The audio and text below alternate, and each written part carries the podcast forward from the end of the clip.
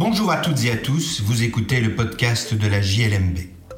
Je suis Patrick Henry, avocat et rédacteur en chef de la revue Jurisprudence de Liège, Mons et Bruxelles, aussi appelée JLMB. Dans la revue, tout comme dans ce podcast, nous commentons principalement des décisions de jurisprudence prononcées par des juridictions des ressorts des cours d'appel de Liège, Mons ou Bruxelles.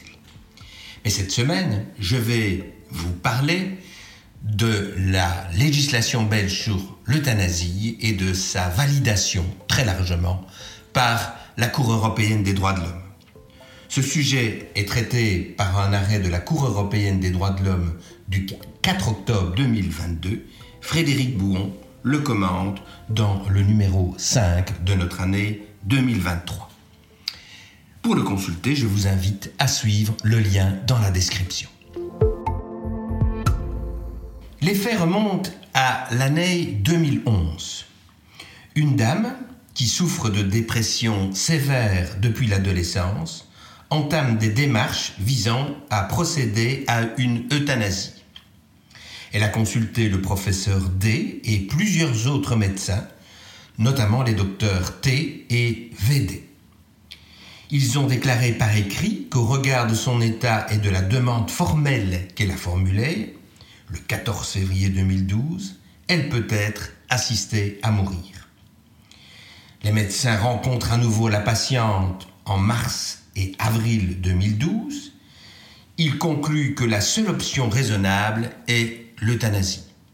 En effet, ni la psychothérapie, ni un traitement médicamenteux ne pourraient encore apaiser la souffrance de cette dame, qui est alors âgée de 64 ans.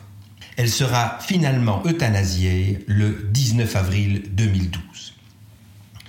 Mais cette dame avait deux enfants majeurs avec lesquels elle n'avait pratiquement plus de contact.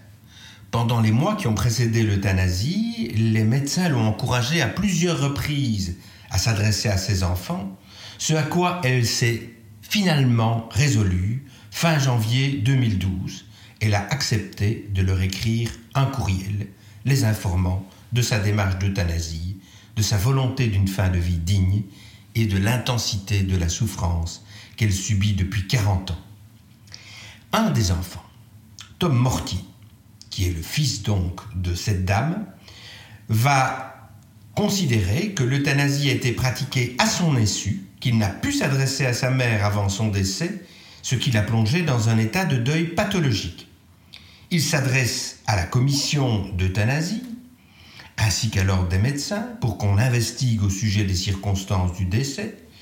En avril 2014, on est déjà deux ans plus tard, il dépose une plainte contre X auprès du procureur du roi.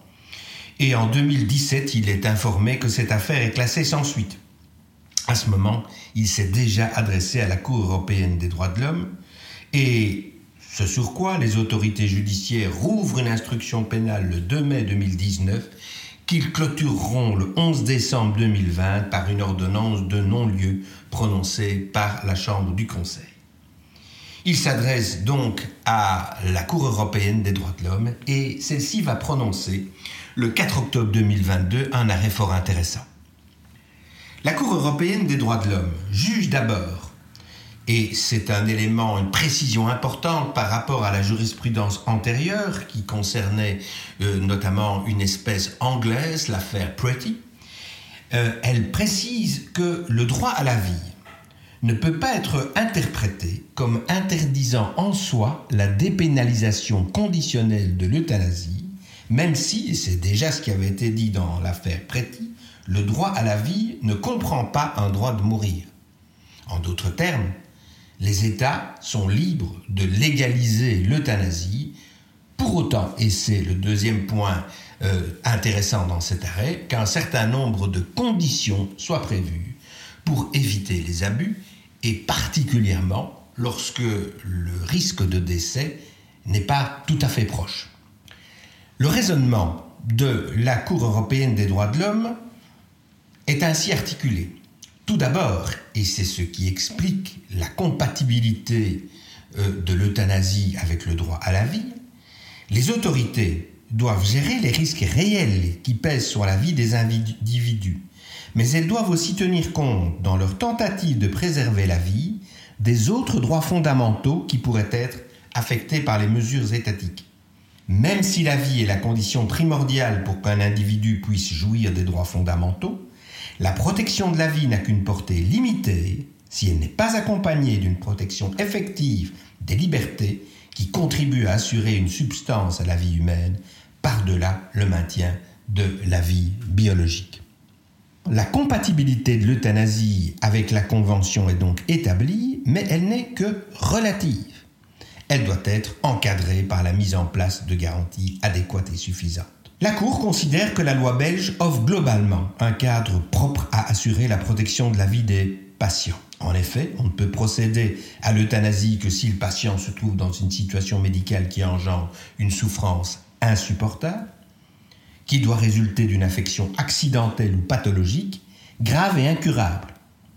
Par ailleurs, l'intéressé doit avoir exprimé son consentement de façon éclairée, c'est-à-dire qu'il doit être conscient au moment de sa demande et l'avoir exprimé de manière volontaire, réfléchie et répétée.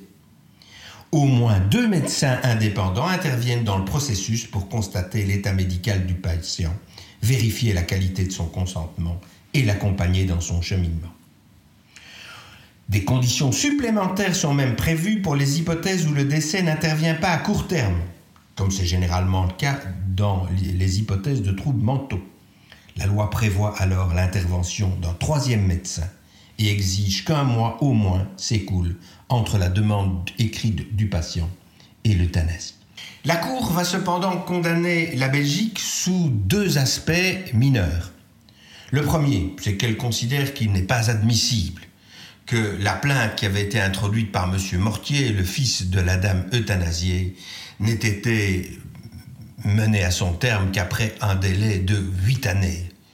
Une obligation de promptitude impose à l'État d'agir plus rapidement. Ceci est évidemment sans lien avec le texte de la loi euh, dans son principe. Le second point est peut-être une question de détail, il tient à la procédure et au fait que faisait partie de la commission d'euthanasie précisément le médecin qui a autorisé en premier la dame D à subir l'euthanasie et qui l'a pratiquée. Et il ne s'est pas récusé au moment où l'affaire est venue devant la commission, tout cela parce que ce n'est pas prévu par le texte légal. Le texte légal prévoit en effet que le système fonctionne selon un double degré. La commission se prononce sur la base d'un document d'enregistrement qui est composé de deux volets. Le premier comporte des données détaillées et notamment l'identité du patient et des médecins impliqués, tandis que le second ne contient que des informations anonymes. Et la commission ne se prononce en principe que sur le second volet et ne recourt au premier volet que lorsque les informations qui figurent dans le premier volet sont insuffisantes. Ce n'est donc que lorsque l'on aboutit à cette deuxième phase, l'utilisation du premier volet, que peut apparaître euh, l'opposition d'intérêt euh, du médecin qui pratique l'euthanasie. Et c'est seulement à ce moment-là qu'il peut se récuser. Tant qu'on est au premier stade, euh, il n'y a pas de possibilité pour le médecin de se désister, d'autant que s'il le faisait, il s'identifierait par la même occasion. C'est ça le ressort de la loi belge. La pratique consiste alors pour le médecin qui s'aperçoit qu'il a été impliqué dans un dossier de garder le silence pendant que celui-ci est traité pour éviter d'influencer les autres morts. La Cour considère que cette pratique n'est pas suffisante puisqu'elle n'assure pas euh, une impartialité suffisante et elle, invite le législateur belge à revoir sa décision, ou plutôt à revoir le texte. C'est d'ailleurs ce qui a été immédiatement adopté par la Commission, qui a réagi au constat de violation dans lequel elle se trouvait impliquée, et elle est d'avis que pour rendre le dispositif compatible avec la jurisprudence européenne, il convient de faire en sorte que le document d'enregistrement sur la base duquel elle vérifie si l'euthanasie est effectuée selon les conditions et la procédure prévue par la loi, contiennent l'identité des médecins concernés, ce qui permettrait, si on modifie donc la loi de 2002, que la Commission puisse d'emblée identifier les situations de conflit d'intérêts et en tenir compte.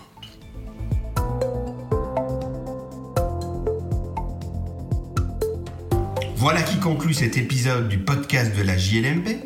Je remercie Frédéric Bouon pour son article qui, je le rappelle, figure dans le numéro 5 de notre année 2023. Je vous remercie pour votre écoute et vous invite à vous abonner au podcast sur la plateforme de votre choix afin de ne pas manquer nos prochains épisodes. À la semaine prochaine pour l'analyse d'une nouvelle décision de jurisprudence.